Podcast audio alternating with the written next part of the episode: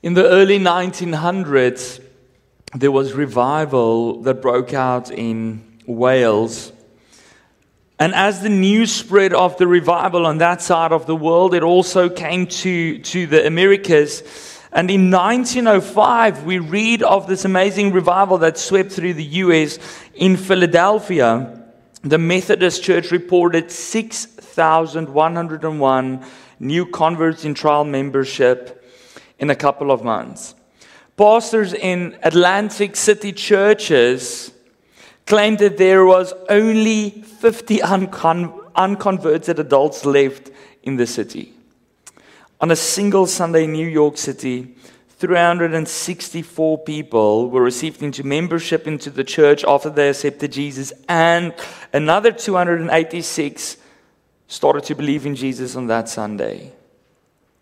The First Baptist Church in Paducah, Paducah, I don't know how you pronounce that in Kentucky, added a thousand people to their church in a couple of months. Across the Southern Baptist Convention, they said that baptisms increased by 25% in one year. When the mayor of Denver declared a day for prayer in the city, churches were filled by 10 o'clock at that morning. Already announced it, sorry, at 10 o'clock, and churches were filling up. By 11.30 that day, almost every business in the city closed so that people could gather to pray in movie houses and theaters and halls and schools. And even the Colorado state legislature closed for the day. Can you believe that? To pray. One evening in Los Angeles, the Grand Opera House was filled by midnight with drunks and prostitutes that were all seeking salvation. And a similar movement occurred not only in the US, but also in Canada, where in urban and rural churches, people gathered together to pray, gathered together for evangelistic campaigns and thousands of people gathered across Canada and in a city like Toronto to meet together. And among the converts back then, in one of these meetings in Toronto, was a young man named Oswald J. Smith, who became known as the greatest missionary statesman of the 20th century.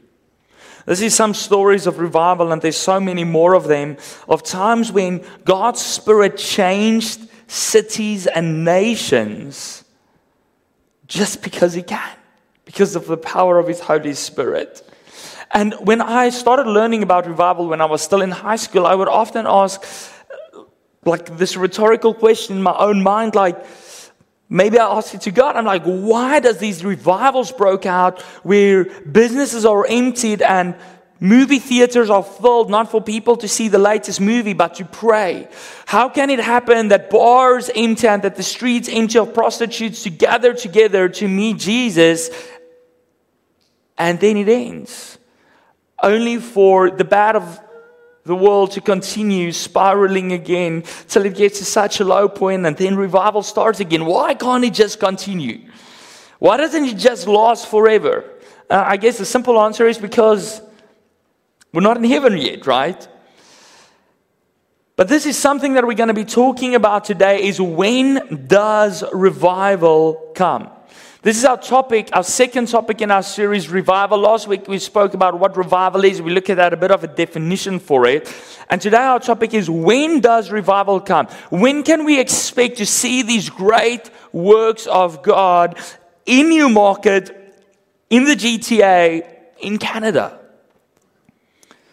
And we heard last week that revival is God's work, right? It's not ours. So we know that it's not something we can produce. We can't just do something and suddenly, boom, people um, start believing in Jesus. We have our responsibility, but revival is God's work. So the question is does that mean that we just need to sit back and wait until it happens? Or do we have a responsibility as Christians? To do something active, to be in active waiting till the day of revival comes.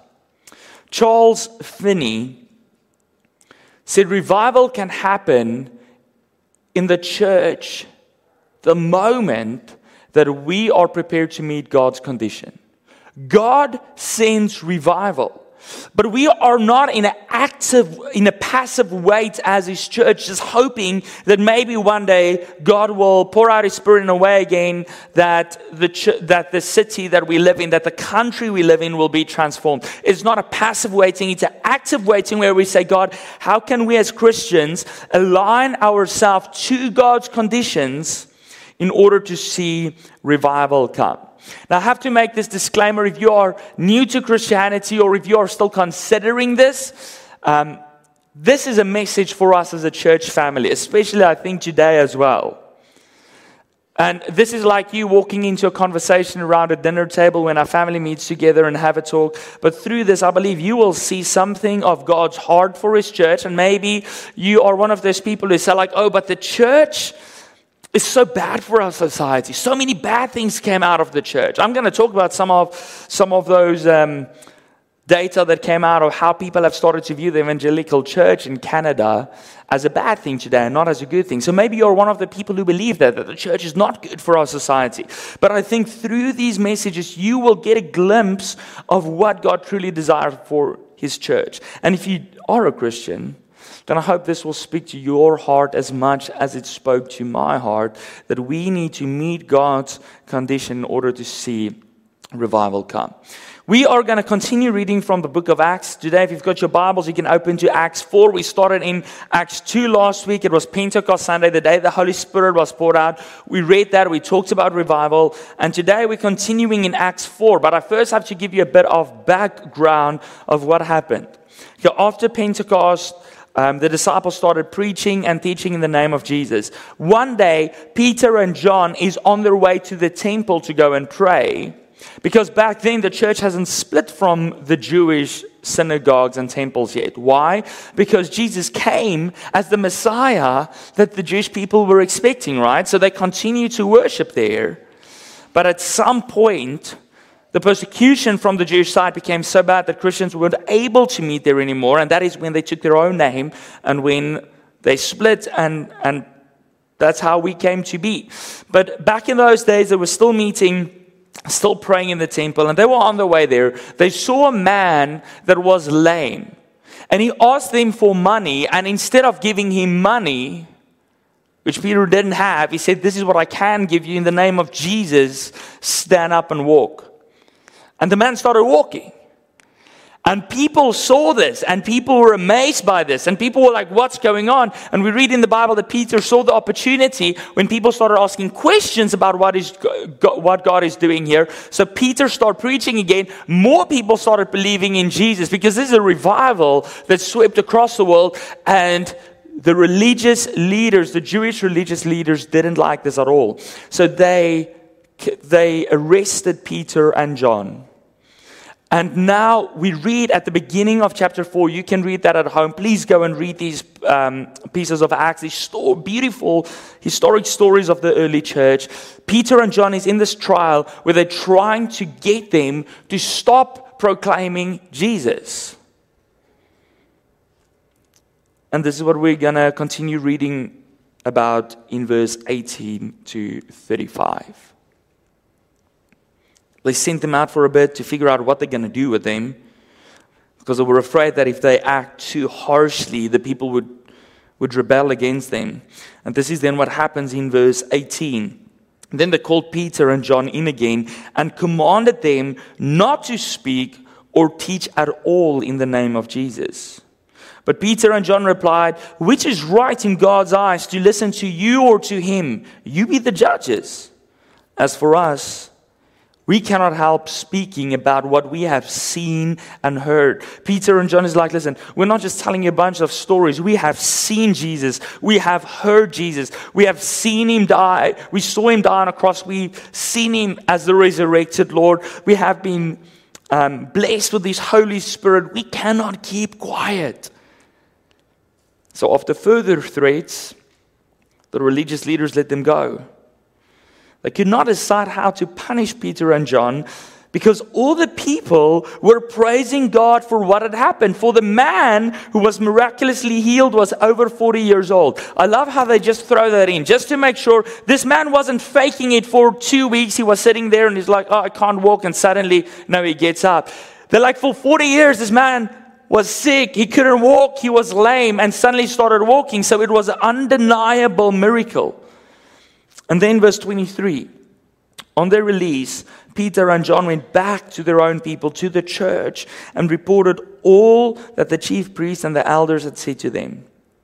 When the church heard this, they raised their voices together in prayer to God. Sovereign Lord, they said, You made the heavens, you made the earth and the sea and everything in them. You spoke by the Holy Spirit through the mouth of your servant, our father David. When you said this, Why do the nations rage and the people plot in vain? The kings of the earth rise up and the rulers band together against the Lord and against his anointed one. Indeed, Herod and Pontius Pilate met together with the Gentiles and the people of Israel in the city to conspire against your holy servant Jesus, whom you anointed.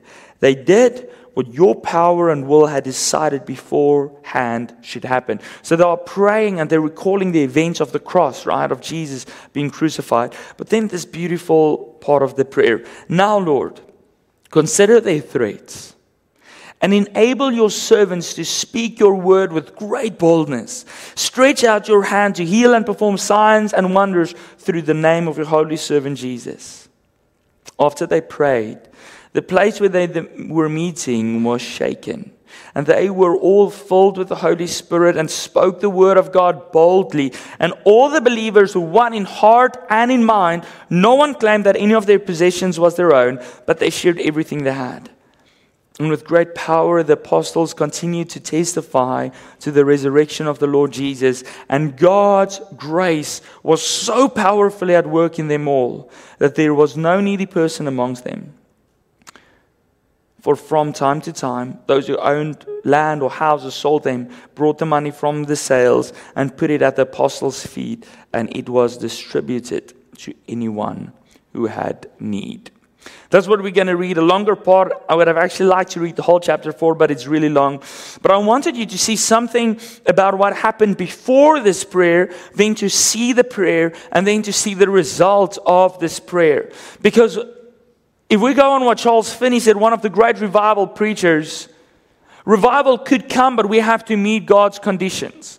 And what I want to do is from this text today look at three things, three signs, I think, the good side and the bad side of them, which shows us that revival, true Holy Spirit revival, could be near. And the first sign I think that revival could be near is when we find the church, when we see the church finding itself in really dark times. We didn't read all of it that happened before, right? But we did read this part where they threatened Peter and John, and by just doing that threatening, basically the whole church, right? This was a dark time for them. They were afraid. They were like, are these people going to kill us? And by the way, for years after this, Christians were killed for their faith by the Jews, by the Romans, by basically everyone that could kill them. It was a dark time. They were threatened to stop preaching. And they recall how this didn't just start now, but it started with Jesus when they, when they persecuted Jesus. The church was suffering. It was young, it was weak, and the world was against it. And when I'm thinking today of the church in Canada, I'm like, could the church in Canada be in similar dark days? The church in the Western world has been in rapid decline for a long time. And in a new report that came out now in 2022, they said that it is at an all time low that people are actually religious in Canada. They are estimating that only 7%, that there's only 7% of practicing evangelical Christianity left in Canada. 7%. The influence of the church in the West grows less, than, less and less, right? In this survey that Angus Reid Institute did this year, It's interesting that they found all. So what they did is they split the survey into two parts. On the in the one part, they only interviewed religious people. So not necessarily that they're practicing their faith, but people who would say they belong to a religion. And then the second part of the study was non-religious people, people who didn't affiliate with any study. And this is the interesting thing. All groups surveyed viewed evangelical Christianity as more damaging to society than beneficial. Evangelical Christianity was the only religion seen as more damaging than beneficial by every other self identified religious group. It included Muslims, it included the Roman Catholic Church, it included atheists. And I'm like, how can this be?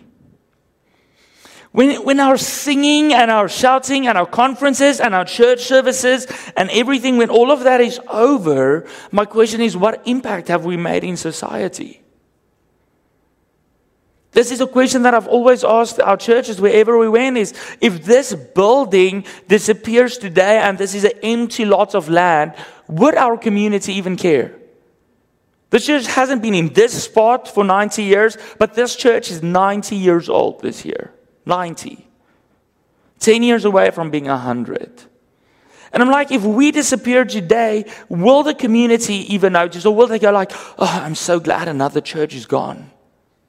I'm so glad we can use this space for something else. See, the benefit to me from reading all of this and hearing all of this is that throughout revival history, we see that revival came when the church was truly facing dark days, when the church seemed close to being wiped off the face of the earth. It happened for the early Christians.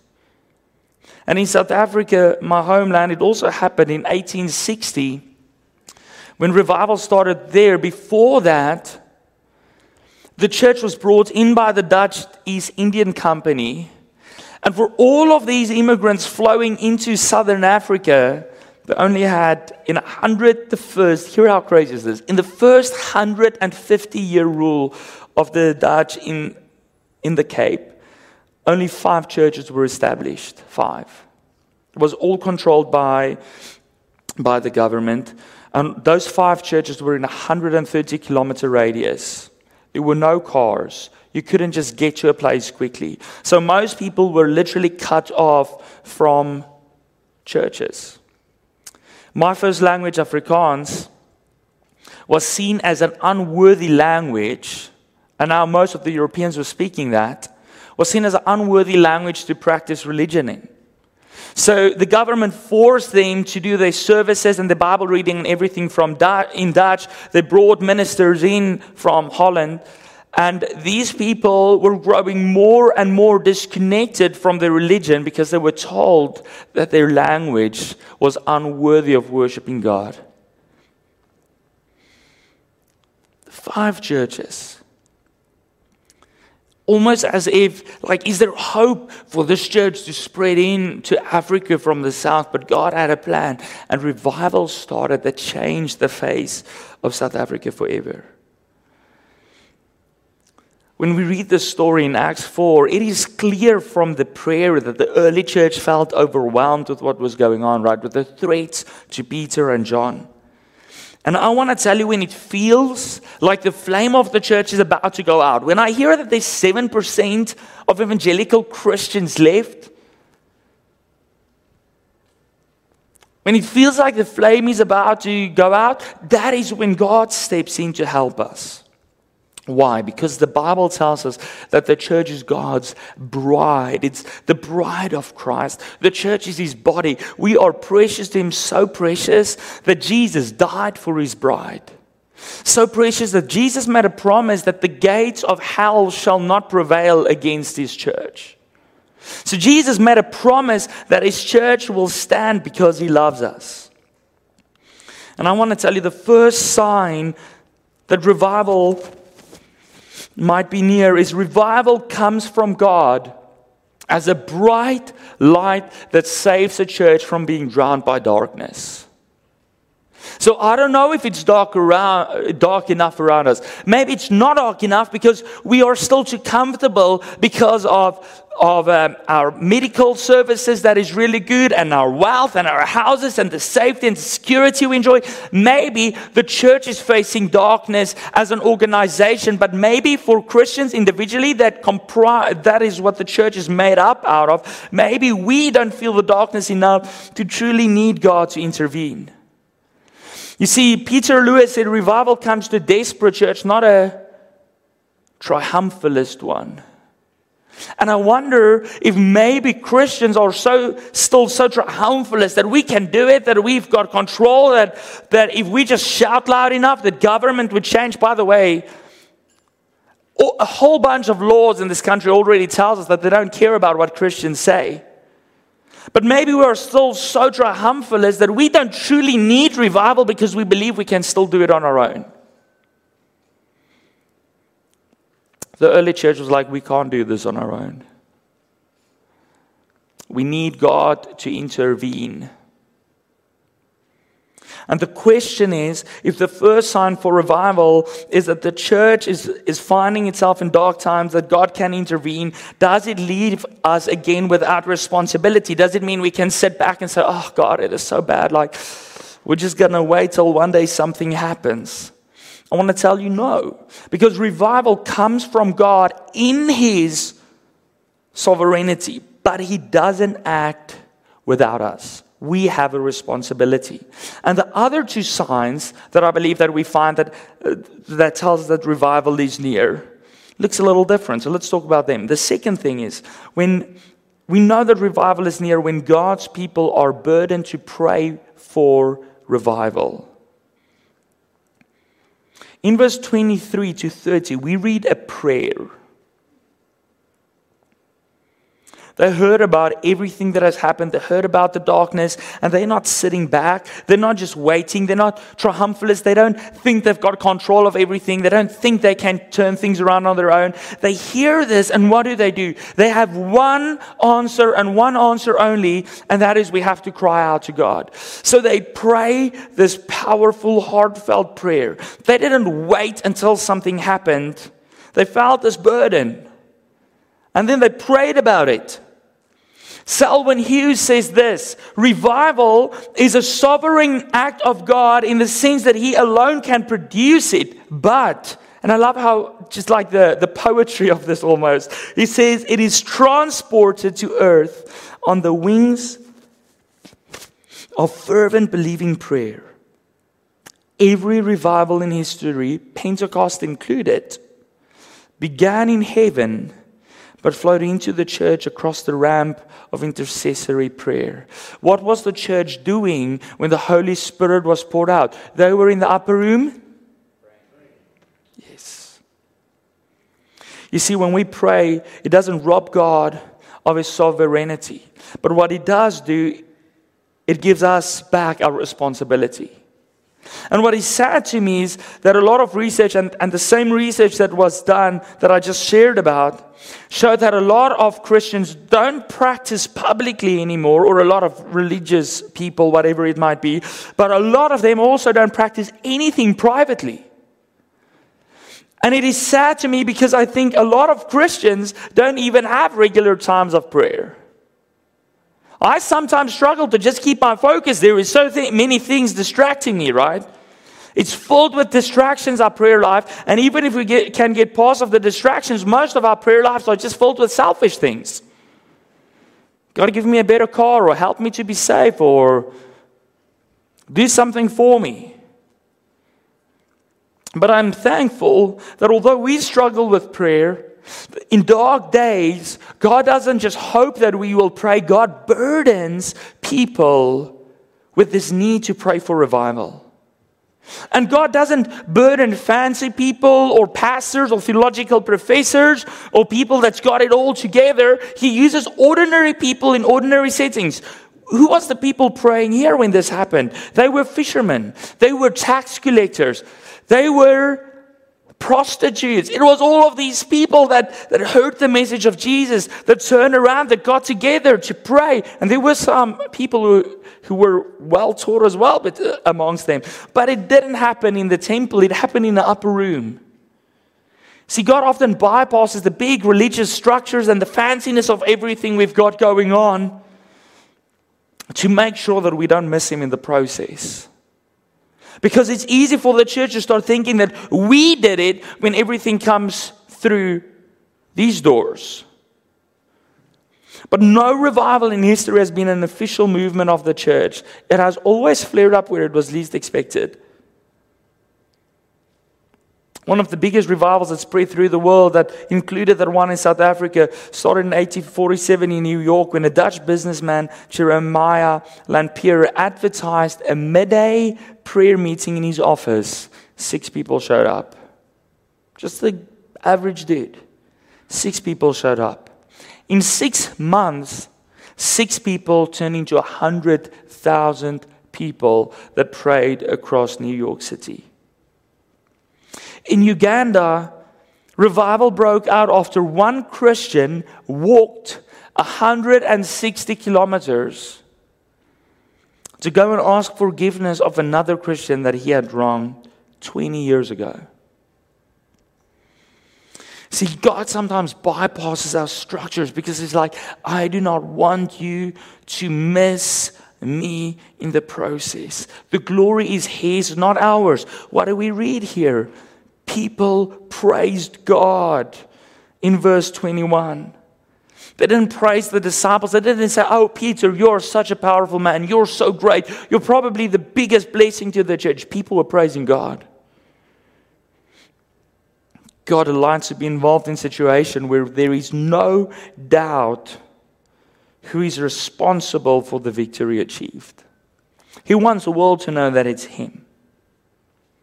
And I think that's why we read this extra part to just, I, I, just love how they throw it in there. For the man who was healed was over 40 years old. Make, they just want you to know this was not Peter. This was not a great doctor. This was not someone faking. This was God who did something that no one can deny. So I want to tell you today that God calls me and God calls you to pray for revival.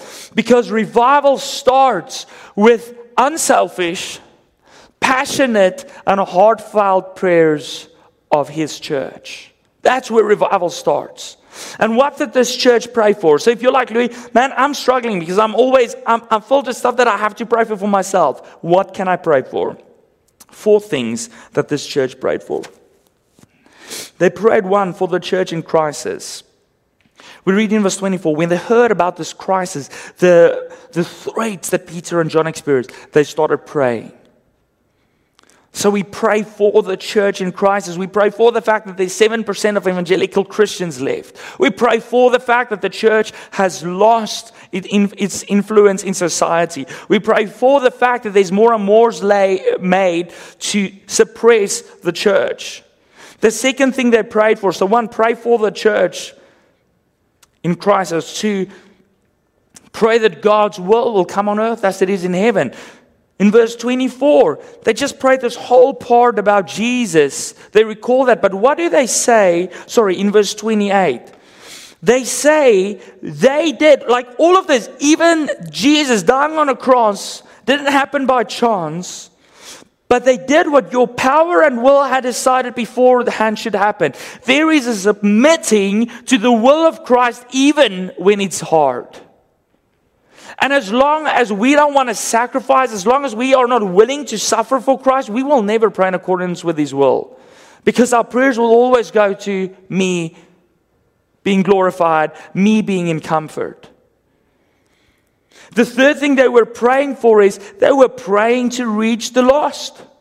Verse 29, their first request is not Jesus protect us, it is Lord consider their threats So know what they are saying, and then they don't ask for protection. Hear what they ask for and enable us to speak your word with great boldness. They didn't care about the sacrifice. It was more important for them to get the message of Jesus to people who would go to hell if they died without Jesus. We've done a whole series about praying for your one every single day. If you can't pray for, the, for people that don't know Jesus yet, we're going to miss the mark. And the fourth thing that we're praying for was for the glory of God. They prayed that God would stretch out his hand to heal and to perform signs and wonders through the name of Jesus. They didn't pray that so that they would get a tap on the shoulder. Oh, you're so powerful. They didn't pray that so that thousands of people would flock to a, a meeting in a tent that they were hosting. They prayed that so that what happened in verse 21 would happen again, that God would get the praises for things that only he could do. They prayed that God would be glorified through all of this. There is a difference between selfish prayers and this kind of pray, prayer. They are in crisis. They prayed for the church in crisis. They pray, prayed for God's will to happen. They prayed to reach people far from Jesus, and they prayed for the glory of God to shine in the world. Selwyn Hughes uses the example of childbirth, which is preceded by months of burden. And then at the end of the day, when birth comes with this incredible, painful suffering. That's what it takes to bring a child into this world. And if any of you are parents and you don't completely you're not completely blown away with this miracle of childbirth and how a child develops, and you don't see it as a blessing from God, you need to come and speak to me. I might adopt your child then. But um, it is amazing. I told Elani I maybe should become a midwife after I saw birth the first time. It is amazing. And he says, but it took burden and days of pain. And he says, the birth of revival is the same thing. It will take his church it will require of us sacrifice. Probably the biggest sacrifice is our selfishness. So, although revival begins with the purposes of God, it also begins in the hearts of us when we pray for God to do something extraordinary again. I want to tell you today if we want to see all of these stats reverse in Canada, if we want to see revival in Canada, it will come through the hearts of those who have been burdened to pray for revival. The third marker that revival might be near is when the lukewarm church is willing to be set on fire again. After this prayer, there is a couple of beautiful verses from verse 32 that shows us what a church on fire lived like. These characteristics of the church that lived after this outpouring of the Holy Spirit that happened again. Not the first outpouring of the Spirit, but he, he filled them anew, right? What I do know is this, guys Jesus is not okay with this church being lukewarm. In fact, in Revelation 3, verse 16, God spoke through John and is very clear that if his church is lukewarm, so if our hearts are not on fire for Jesus, he spits us out. So basically, this is what he's saying. You either choose, you're a follower of Jesus, or you're not. But don't be a bench warmer. You're either in or you're out. There's no in between. And I think the church today is lukewarm across the Western world. The church has compromised its conviction. The church has avoided suffering by compromise. And just if you sit here and you're like, oh, Louis, should we shout a little harder? Should we wave banners? Should we shout a little more? I want to be like, no, that's the first mistake you're making because your life should be the challenge and not just your words.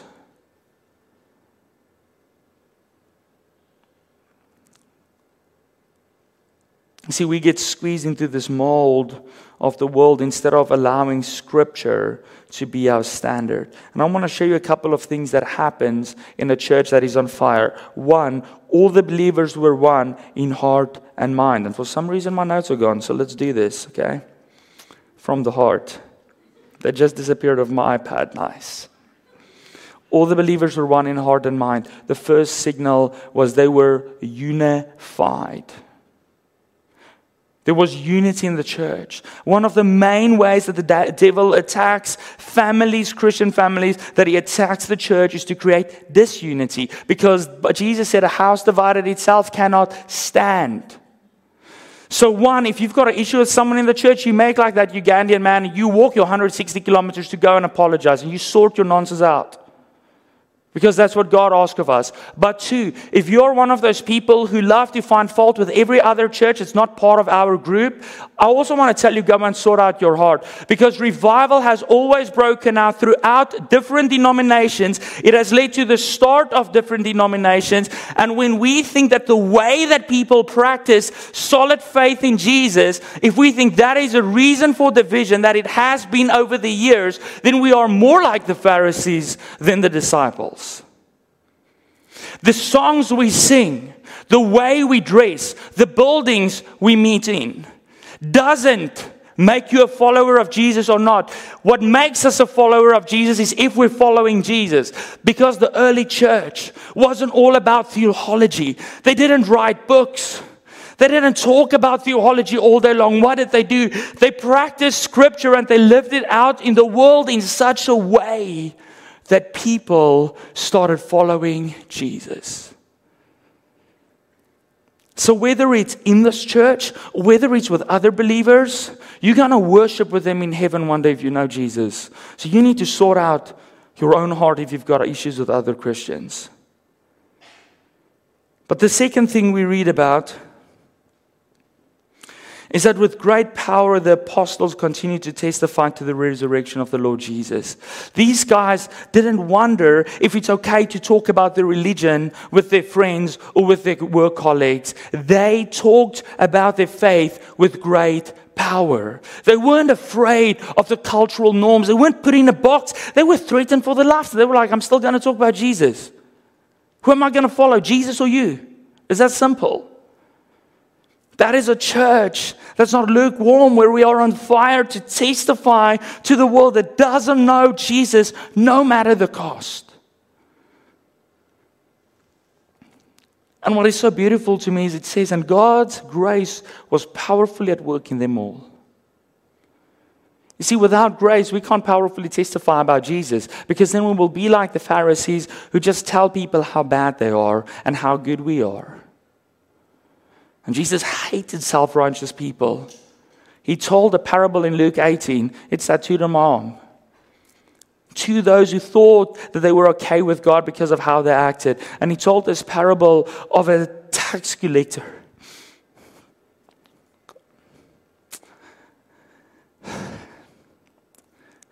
That goes on his knees, beats his chest, and say, God, be merciful to me, the sinner. That's it. That was his prayer.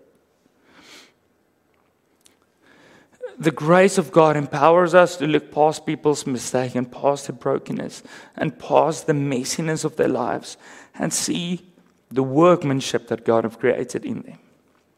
And lastly, there were no needy persons amongst them, for they sold what they had. Not everything, but from time to time it says they sold stuff. They put it at the apostles' feet and it was distributed to anyone who had need. And this doesn't mean that you have to go and sell all your stuff to hand it out. What does this mean? The only way for us to see the needs of others is when we are not totally consumed with ourselves and our own needs. The only way to help others is when we are not totally consumed with our own problems. These people, because their eyes were on Jesus, their eyes were away. Their eyes were not on themselves. So, when we truly love Jesus and when we truly follow Jesus, it saves us from our own selfishness and it helps us to look past all of our needs and all of our wants and see the needs of this world so that we can help others in need. That is a church alive with purpose and with passion. So, when will revival come? When the church is going through dark times, maybe like today, and God has to step in to save us. Two, when the church is truly burdened and starts praying for revival. And we don't have to organize a whole bunch of prayer meetings. It comes when people are burdened for prayer, it just happens by itself. And three, when we are tired of being okay with being lukewarm. When we're like this, just doing this every week and this is where it ends, when we say, like, this is not okay, I'm not fine with this, I want more. I want this unselfishness. I want this passion for people who don't know Jesus. And I want to pursue unity with all I have unity in the church of Christ. When we say that is our heart, then revival will come. Let's pray.